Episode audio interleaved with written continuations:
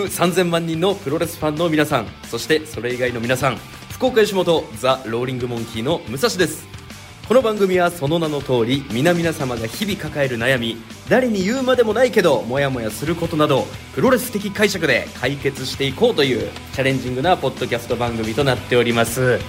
さあということで僕も今息がようやく落ち着いてきたという感じなんですけど実はですね先ほどもう超スペシャルなゲストの方にインタビューをしてきました。ちょっとまだ興奮しております。お茶の減りが半端なかったです今日は。はい。ということでその緊張感がね僕すんごい伝わっちゃうと思うんですけどももうこれはもう初めて話してくださったこともあるんじゃないかってぐらいすごい貴重なインタビューさせていただきましたのでとりあえずこの音源をお聞きくださいさあということで今回はすごいゲストの方にお越しいただいております。まずはすみません自己紹介をお願いいたします。はい、えー、新日本プロレスの重心サッダーライガーです。よろしくお願いします。よろしくお願いします。ありがとうございますさあということで早速ポスターもございますけど、はい。10月6日から公開される映画「アントニオ猪木を探して」はい。これ僕あの一人のアントニオ猪木というレスラーの生き方が映画になるっていうのがそもそもすごいことだなと思ったんですけどもそうですね。はい、ライガーさんはそれについてどういうふうに思われますか？まあそれだけ偉大な人だったレスラーだったっていうことですね。まあレスラーとしても偉大でしたけども人としてもね人質解放とかいろんなことをされたという。もうレスラーという枠にとどまらない。そういう大きな人だったんでまあ映画になってもおかしくないだろうなっていう感じですね。僕としてはね。うん。ライガーさんは実際に猪木さんのはい。付き人をされていたという時代もあったわけですけども、はい。改めて猪木さんっていうのはどういう方でしたか？猪木さんはねうん弱音は吐かないね。見せない。うん。だからいろいろ病気をされたりもしてましたし怪我もあったんですけど付き人の僕にはやっぱり氷を持ってきてくれとかまあいろいろなことをまあお願いっていうか僕はされましたけども外に出るとそういう見せないんですよね。やっぱりプロレスラーアントニオ猪木プロレスは強いもんなんだっていうそういう猪木さんが言われた信念っていうかな。そういうのがやっぱり見受けられたっていうかやっぱアントニオ猪木だなっていう。かっこいいよ。おおかっこいい。かっこいい。かっこいい。ありがとうございます。それは憧れるさ。そうですね。うちの嫁も大工で小学校3年生とかずっとファンで嫁になるんだって言ってましたけどね。僕の嫁になっちゃいましたけどね。あれ？いやいやいやライガーさんでもよかったと思いいますけど。やいやでも本当人を老若男女を引きつけますね、男女関係なく。本当に今回あの猪木さんの映画ということで、まあ、映画なのでプロレスファンの方はもちろんだと思うんですけど、はい。プロレスファンじゃない方もたくさんの方が、まあ、目にする映画にはなると思うんですけど、はい。ライガーさんはどういう方にこの映画を見てほしいというのはありますか？いや日本国民全員に見てもらいたい。僕なんで猪木さんが国民栄誉賞取れないかなって不思議でしょうがない。人質解放されたんだよ。他だどの政治家がやった？できた？北朝鮮に行ったりイラクに行ったりして。でプロレス外交だってロシア行ってプロレスやってって。すごいよ。なんで取れないんだろう。あれ誰決めてんの？もうちょっとその人と対談させてほしいもうなんで猪木さん国民栄誉賞しねえんだお前。っていうぐらいの人だから僕にとって猪木さんっていうのはねぱり昔ずっと猪木さんも巡業来られてて同じバスで移動して同じ旅館。で試合が終わったらみんなでその広間に集まって食事して。で猪木さんあの朝起こしに行ったりとか洗濯もさせていただいてるとか。そういうのしてるからね。うん。なんでかね。あの例えばこう普段一般の方もこう生きてて、例えばこう人生がちょっときつかったりとか、うん。生きづらかったりみたいな、えー時期を抱えてる人もいらっしゃると思うんですけど、はい。そういう方がこの映画を見たら元気づけられると思いますか？いや猪木さんの、まあ、口癖っていうか「逆ですか!」これですよ。でみんな「おー!」ってなるやん。理屈じゃないんだよね。気持ち「逆ですか!」って言われて「逆です!」って言って返すっていう。そのコミュニケーションそれだけでも猪木さんの虜だよね。だから元気ない人もその一言で、うん、元気になれるしその言葉の大きさ重さ一番人間で大事なとこだよね。元気っていうの。元気があれば何でもできる。まさにその通りだわと。ただ今日も元気でいようって思いますけどね。ありがとうございます。じゃあ日本国民全員見た方が見てください！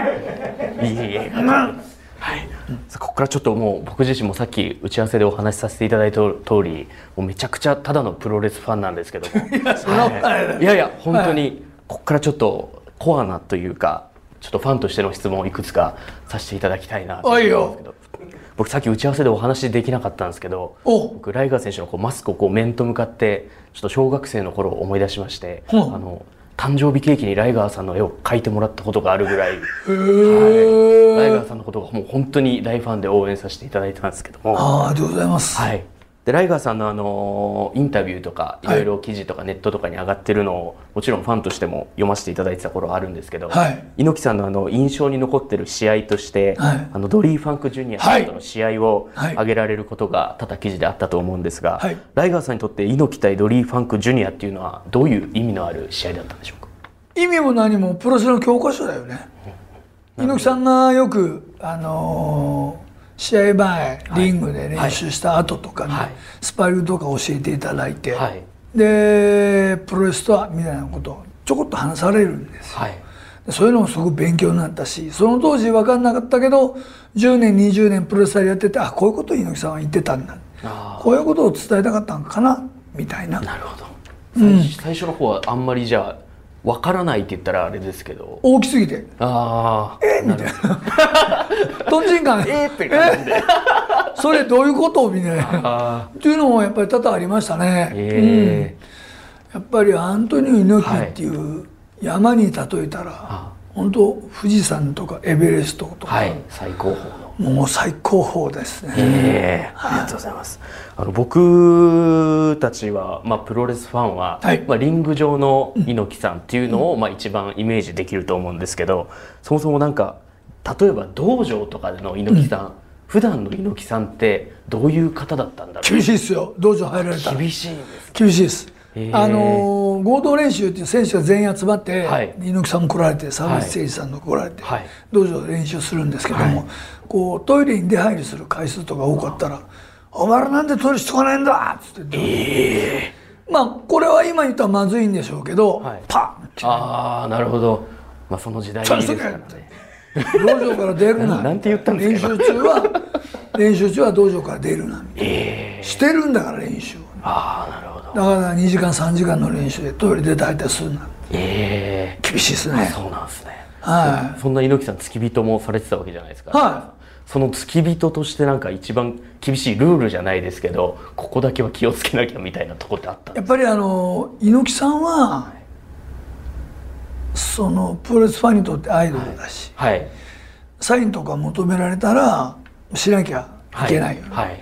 だけどやっぱり疲れてらっしゃる時もあったりとか忙しい時とかはい。ある時間がない時、はい。そういうのは付き人僕らが「ちょっともう時間ないんでごめんなさいね」ってああでずっとサインちょっと難しいからごめんねっていう。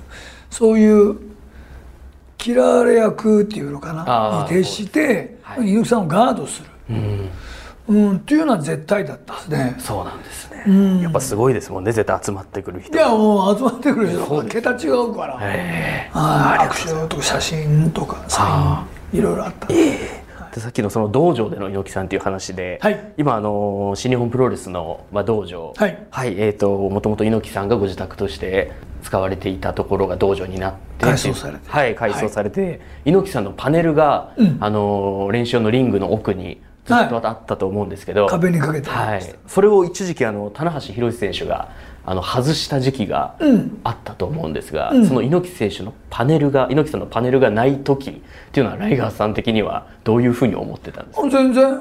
ああなるほど。そこに俺の中に猪木さんいるかなるほど。らうん。でちょうどその対面に対面にあの闘魂っていうはい。あのーなんて言うんだろう。も飾ってあったんですよ。はいそれがあったからしんどい時とかその闘魂見たし。でアントニオ猪木っていうのは多分ね新日本のレスラーうんあまりこう接したことがないレスラーもアントニオ猪木っていう名前を口にするのははい。やっぱりそれぞれのアントニオ猪木はみんないるんだよ。うーん。気持ちの中に。なるほうん。どライガーさんも辛いことあっても自分の中の猪木さんを思い出したりとかそういうことをされてた。そうですね。やっぱり猪木さんの教え。なるほど。うん、あのさっき言ったように練習終わった後とかちょこっとまあ世間話じゃないけど、はいはいはい。すると。そういう時に極端な話だとあのロープの逃げ方。ロープの逃げ方？とかも教えてもらったんだよ。ええうん、逃げ方っていうのは具体的逃にげ方とかあとね、視線。あと立ち振る舞い、立ち振る舞い。うん、もう本当にあの指の先っちょまで神経を生かせなダメだよっつって。ブラブラするなって手足を。リえ。えングに上がった時に。もう全身に。あとロープの逃げ方で余裕がお前にあったらはい。まだ完全に決まってないって技がね。ロープを逃げる時にあ届くと思ってもギリギリで届かないにしとけ、はいはい。あで指でこうやってロープをあなるほ掴もどうとするの。うんだけど掴めない掴めない。で最後掴めた。って言ってお客さんは「おおよかった。頑張れ!」それがそうですね。サイコロジーええじゃあそういう見せ方というのもそう。教えていただだから猪木さんはそういう見せ方もそうだしもちろんえげつない攻め方。はい。裏技ってええ裏技。結構ひどいことするんですよスパーリングやってもじゃあちょっともうそこで聞きたいんですけど、もちろん猪木さんももちろんプロレスをこう広めた方ではありますけど、ライガーさんもジュニアヘビー級という枠を、ね、世界にも世界の重心と言われるくらいですから、はいはい広れたというのも僕らファンが一番分かってるんですけどそういう猪木さんから教えられた中で一番記憶に残っていることというかこれだけは一番守ったじゃないですけど教えいただいたことで印象深いものは何かありますか？やっぱりレスラーは強くなきゃいけないってこと？うんこれは山本小鉄さん僕の師匠になはいるんですけど、まあ猪木さんもそうですけど、はい。山本小鉄さんも言われてました。だから新日本プロレスの旗揚げ当時はみんながそれを思ってたことだと思うんですけど、強くなくちゃいけない、うん。なるほど。で素人に舐められちゃいけない。はい。素人に舐められちゃいけないってあんまりよく意味わかんない。なめないと思いますけどこっち側も。だけどとにかく強くあれと。レスラーたるもの強くあれえだから僕もお引退はみんながまだ早いよってまだできるじゃないか。何引退するのって言われたけど、はい。自分の中でああもう俺強くねえやって自覚したから。えなるほど。うん。だからやっぱりレスラーたるもの強くあれあレスラーとは強いもんなあわあそうですね、強くなきゃいけない、はい。ありがとうございます。でちょっとまだちょっと質問もうちょっとだけさせていただきたいんですけど。軽いな、道場道場ライガーさんいや道場道場だけに道場だあうまい。さすがさすが世界の重心ありがとうございます。頑張れ吉本。本当ですよ。ダメだよ俺にやられて背ちゃ。と。僕がもうでも道場でライガーさんに言えるメンタル持ち合わせないですごめんなさいここに関しては。ありがとうございます。僕もちろんライガーさんのもちろん現役の頃からはい試合で生まれる前の試合とかも見させていただいてたんですけど、はい。ライガー選手のファイトスタイルいわゆるライガーさんが使う技、い。技において何か猪木さんからインスパイアされた技とかって何かあったりそうですね、はい。猪木さんはねコブラツイストまんじゅう固め円髄切り、はい。写真パシャッと撮るじゃん。はい。かっこいいよねいやそうですね。決まってんですよ。藤波辰巳さんも円髄切りをよく使われるんですけど、はい。やっぱり猪木さんということはやっぱり猪木さんかっこいいね、だからね型にはまってるっていうか、うん。視線もやっぱあるしやっぱり猪木さんが言われたその指先全てに神経が張り巡らされてるからあのかっこよさって出るんだろうね。歌舞伎でもそうやん、はい。うん、やっぱりそういう細部にわたるトまで。ップの人っていうのは眼力っていうの。ああなるほど。目って大事だよ。口ほどに物を言うって言うじゃん。はい。目はね。が大事、なるほど。じゃあライガーさんが使っていた技で、うん。猪木さんが使っているから使おうみたいなのは特になかったんですかねなるほど。こんなちっちゃい人間があんな大きな人の真似しちゃって無理、まあ。だから僕はわざと人ができない人がやってるけどこれはできないだろうねっていう使い方をする、なるほど。うん、ちっちゃいからできることってあると思うの、ああなるほど、ジュニアヘビー級としての戦い方とかいうのも。としてなんていうか、僕のこの体型だよね。はい。足短くて身長低くてってもう団子みたいな。そこまで言ってないです。笑うなって。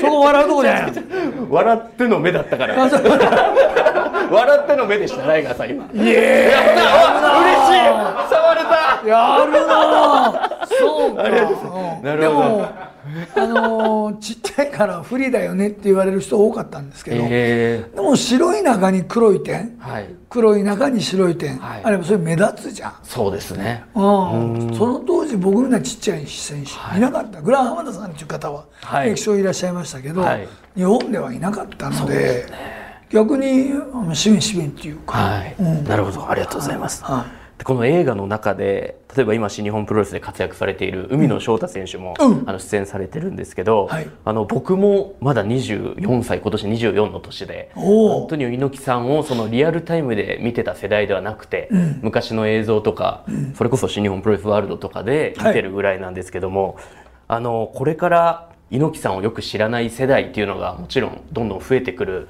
わけじゃないですか。はい。でこの映画のタイトルにもある「アントニオ猪木を探して」という言葉なんですけど、これからの新日本プロレスにおいて猪木さんを探すっていうのはどういう意味があるのかそうですね。探しても見つかんないよ。猪木さん出てこないもん隠れるのうまいし。な。なるほど。ああれルフェどこ行ったん うんそんな感じだと思う。だからさっき言ったように、はい人それぞれ自分の気持ちの中にいるアントニオ猪木はい。を探すんじゃなくて育てていく。うーん。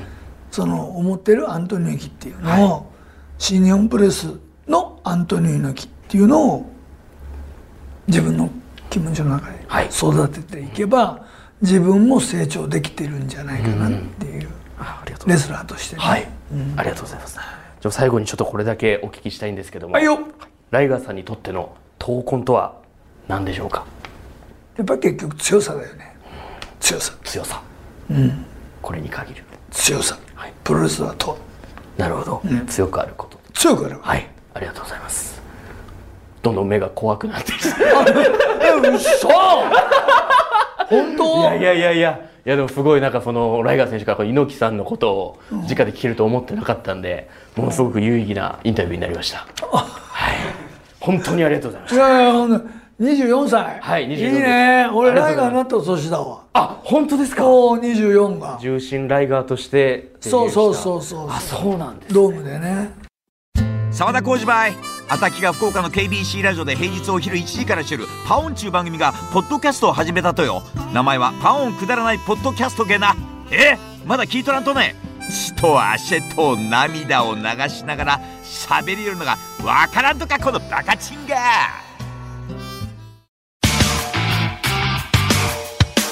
いやーどうですか？すごいでしょ。重心サンダーライガーですよ。あのねえ。いや本当にもうこちらとしてはもう聞きたいことというかここんなとこまで話してくださるのかっていうのを全て聞けた感じだったんですけど確かに僕なぜか今手を腰にね赤いタオルが見えてきそうなぐらいあるんですけどびっくりしました。本当にまさかのこんな機会を与えていただけるなんて思っていませんでしたのでこれぜぜひ皆さんねもう何回でも聞いていただきたい。そして僕は普通にファンとして会場行った以来にあの思わぬところでちょタッチできて本当に嬉しかったですので。はい。ということでプロレス人生相談になんと重心サンダーライガー選手も出演してくださったということで皆さん引き続き番組の応援もよろしくお願いいたします。猪木さんの映画もアントニオ猪木を探して10月6日に公開されますのでぜひ僕ももちろん見に行きますので皆さんも、え見に行っていただきたいなと思います。ということでプロレス人生相談ローリングクレードル毎週水曜日夕方5時頃配信しております。ハッシュタグプロレス人生相談で番組へのメッセージ。猪木さんの映画の感想なんかもお待ちしております。皆さん引き続きよろしくお願いします。